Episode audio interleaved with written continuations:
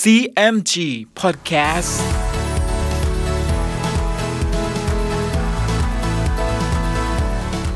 สวัสดีครับ คุณผู้ฟังขอต้อนรับเข้าสู่ CMG Podcast กับผมดรพนการธานนท์นะครับ เรายังอยู่กับเรื่องราวของสามก๊กผ่านหนังสือเรื่องสามก๊ก Romance of the Three Kingdoms ฉบับย่อ เรียบเรียงโดย สาระบุญคง เดินทางมาถึง EP ที่ 51 มาติดตามกันต่อนะครับว่า โจโฉจะต้องเจอกับเหตุการณ์อะไรอีกบ้าง ติดตามได้ใน CMG Podcast วันนี้ครับ ตอนโจโฉแตกทัพฝ่ายโจโฉตั้งใจคอยฟังข่าวอุยกายอยู่ทุกเวลา ฝ่ายคนสนิทของอุยกายครั้นมาถึง ก็เอาหนังสือเข้าไปให้โจโฉ โจโฉรับเอาหนังสือมาอ่าน แจ้งในนื้อความทั้งปวง แล้วก็ชวนทหารลงมาอยู่ณกองทัพเรือ หวังจะคอยรับอุยกาย ฝ่ายจิวยี่ ครั้นเวลาเย็นใกล้จะได้เลิก ก็ให้ตัดศีรษะโชโฮเส้นธงชัย แล้วสั่งให้อุยกาย คุมเรือ20ลำ ซึ่งปักธงตะขาบเขียวไว้นั้นรีบยกไป อุยกายรับคำจิวยี่ แล้วก็รีบไปทำการดังนั้น ขนาดนั้นพอเกิดลมสลาตันหนักมา ทั้งเดือนก็สว่าง โจโฉจึงออกไปนั่งอยู่หน้าเรือกับทหาร พอทหารมาบอกว่า อุยกายนั้นคุมเรือเสบียงมาถึงแล้ว โจโฉได้ฟังดังนั้นก็มีความยินดี ฝ่ายอุยกายเห็นได้ทีดังนั้น ก็บกธงสัญญาณให้เรือทั้ง 20 ลำ จุดเพลิงขึ้น แล้วแล่นตามลมเข้าไปปะทะกับกองเรือของโจโฉ ฝ่ายทหารโจโฉเห็นเพลิงติดหนักขึ้น ก็ชวนกันสาดน้ำดับเพลิงเป็นโอลมาน แต่ว่าลมพัดกล้านัก ครั้นจะแก้ไขก็ขัดสน ด้วยโซ่และสายยูนั้นตรึงไว้เป็นมั่นคงนัก เพลิงก็ยิ่งไหม้ลามขึ้น โจโฉก็สั่งให้เอาเรือเล็ก มาลำเลียงทหารหนีเพลิงไหม้ขึ้นไปบนบก แต่ครั้นแหลกขึ้นไปเห็นค่บนบกนั้นเพลิงไหม้เป็นหลายแห่ง โจโฉก็ตกใจนัก ครั้นเพลิงไหม้ลามมาถึงเรือที่โจโฉอยู่ เตียวเลี้ยวก็เอาเรือมารับโจโฉได้ทัน ฝ่ายอุยกายถือกระบี่นั่งอยู่หน้าเรือ สั่งให้ทหารรีบแจวเรือเข้าไปที่เรือของโจโฉ แล้วร้องตวาดว่าไอ้โจโฉ มึงจะหนีไปไหน โจโฉได้ฟังดังนั้นก็ตกใจนัก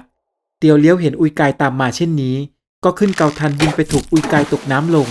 จากนั้นเตียวเลี้ยวก็พาโจโฉหนีไปขึ้นไปบนฝั่งได้อย่างปลอดภัย เอาม้าตัวหนึ่งมาให้โจโฉขี่ แล้วพาทหารรีบหนีไป กองทัพเรือของจิวยี่ก็เคลื่อนหนุนเนื่องกันเข้ามาทำลายกองทัพเรือของโจโฉ เพลิงนั้นติดเข้าที่ใด ทหารติวยี่ก็ตามเข้าไปถึงที่นั่น ทหารติวยี่เข้าไปถึงไหน เพลิงก็ยิ่งไหม้ติดลุกลามขึ้นที่นั่นเป็นอันมาก เหล่าทหารโจโฉรบพุ่งต้องอาวุธเจ็บปวดล้มตายเป็นอันมาก ตกน้ำตายบ้าง ตายในเพลิงบ้าง ส่วนในค่ายบนบกของโจโฉนั้นกำเหลง แม่ทัพบกของฝ่ายกังตังก็นำทหารเข้าจุดเพลิงเผาไปหลายตำบล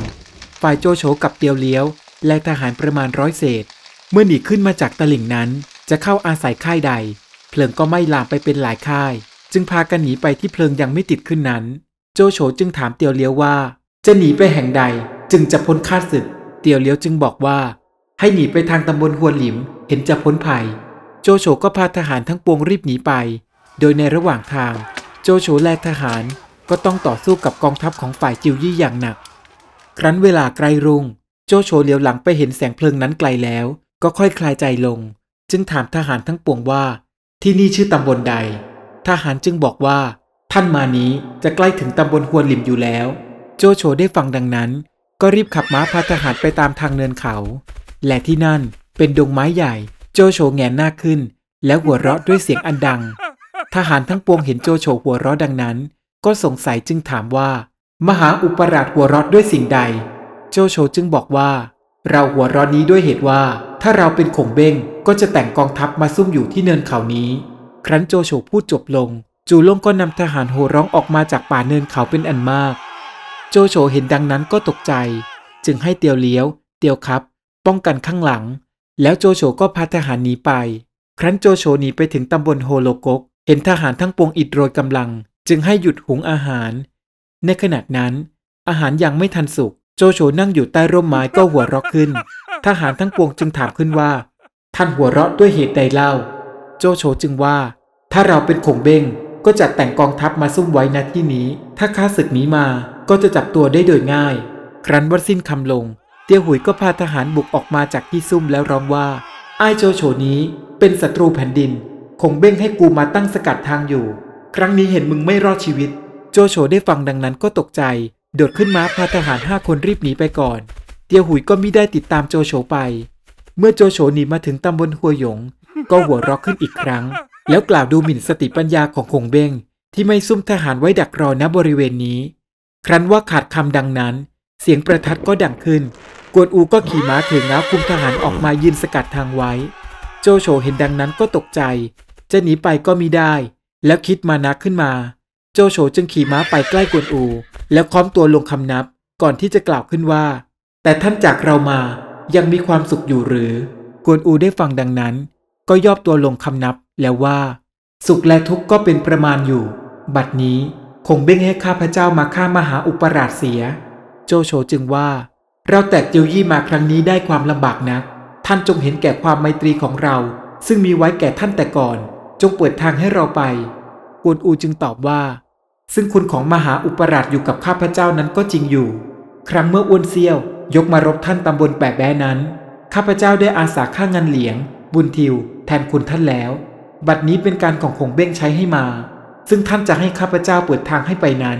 คงเบ้งจะมิเอาโทษข้าพเจ้าหรือ โจโฉจึงว่า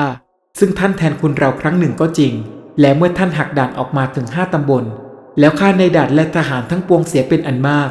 เราก็ไมิได้โกรธ ด้วยคิดถึงคำที่ท่านได้ว่าไว้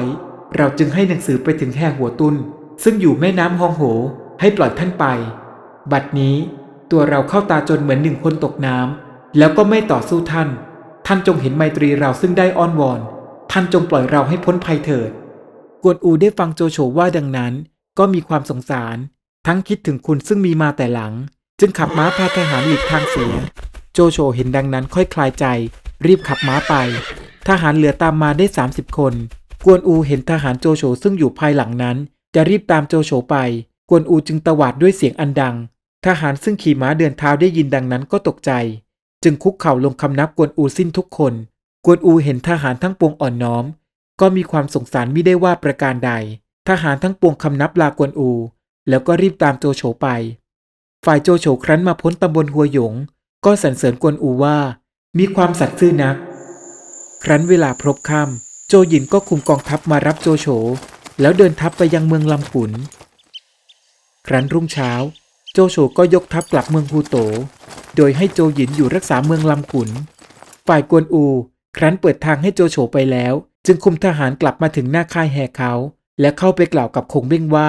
ข้าพเจ้าได้สัญญาไว้ว่า ถ้าพบโจโฉแล้วมิได้เอาศีรษะมานั้น ก็จะให้ศีรษะข้าพเจ้าแทนตามสัญญา แล้วกวนอูก็ชักกระบี่ออกจะตัดศีรษะตนเองให้คงเบ้งคงเบ้งเห็นดังนั้น ก็ยุดมือกวนอูไว้แล้วกล่าวว่า ซึ่งเราให้ท่านไปทั้งนี้ ปรารถนาจะให้ท่านแทนคุณโจโฉมิได้คิดว่าจะเอาโทษท่าน